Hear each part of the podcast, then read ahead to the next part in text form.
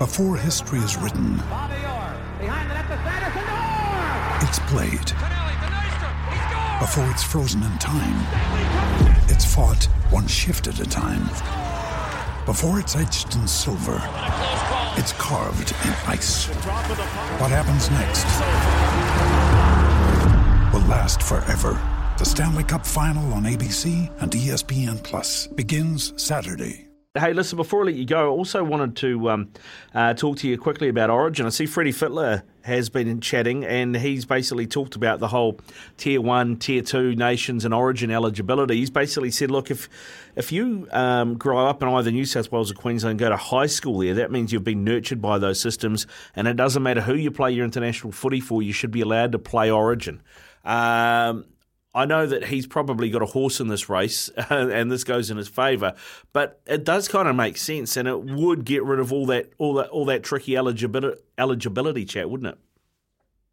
It makes perfect sense. Uh, I endorse it 110%. Not only for the fact that it means that we don't have, you know, someone like a Victor Radley who, who's elected to play for England uh, and therefore won't be involved in Origin moving forward, or a Jason Taumalolo who, who's decided to play you know, initially for New Zealand and, and then switch over to Tonga. I, I, think we want the very best players available for State of Origin. I think the days of State of Origin being a, you know, a, a selection match for, for the Kangaroos are well and truly long gone. And State of Origin, you know, it, it lives on its own. It, it's very unique in sport and, and what it represents. We want the very best players out there.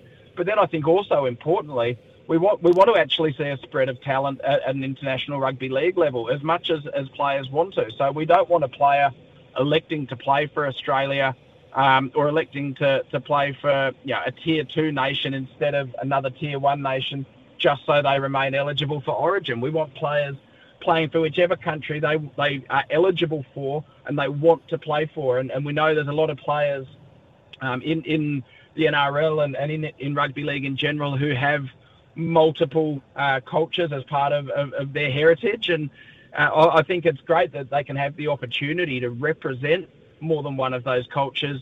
Um, you know, by, by playing, say, state of origin and representing the state where they've grown up. And the criteria has got to be pretty strict, right? I think we've seen, you know, you have to have played rugby league in or for your state before the age of 13, which I think is a, a pretty good mark.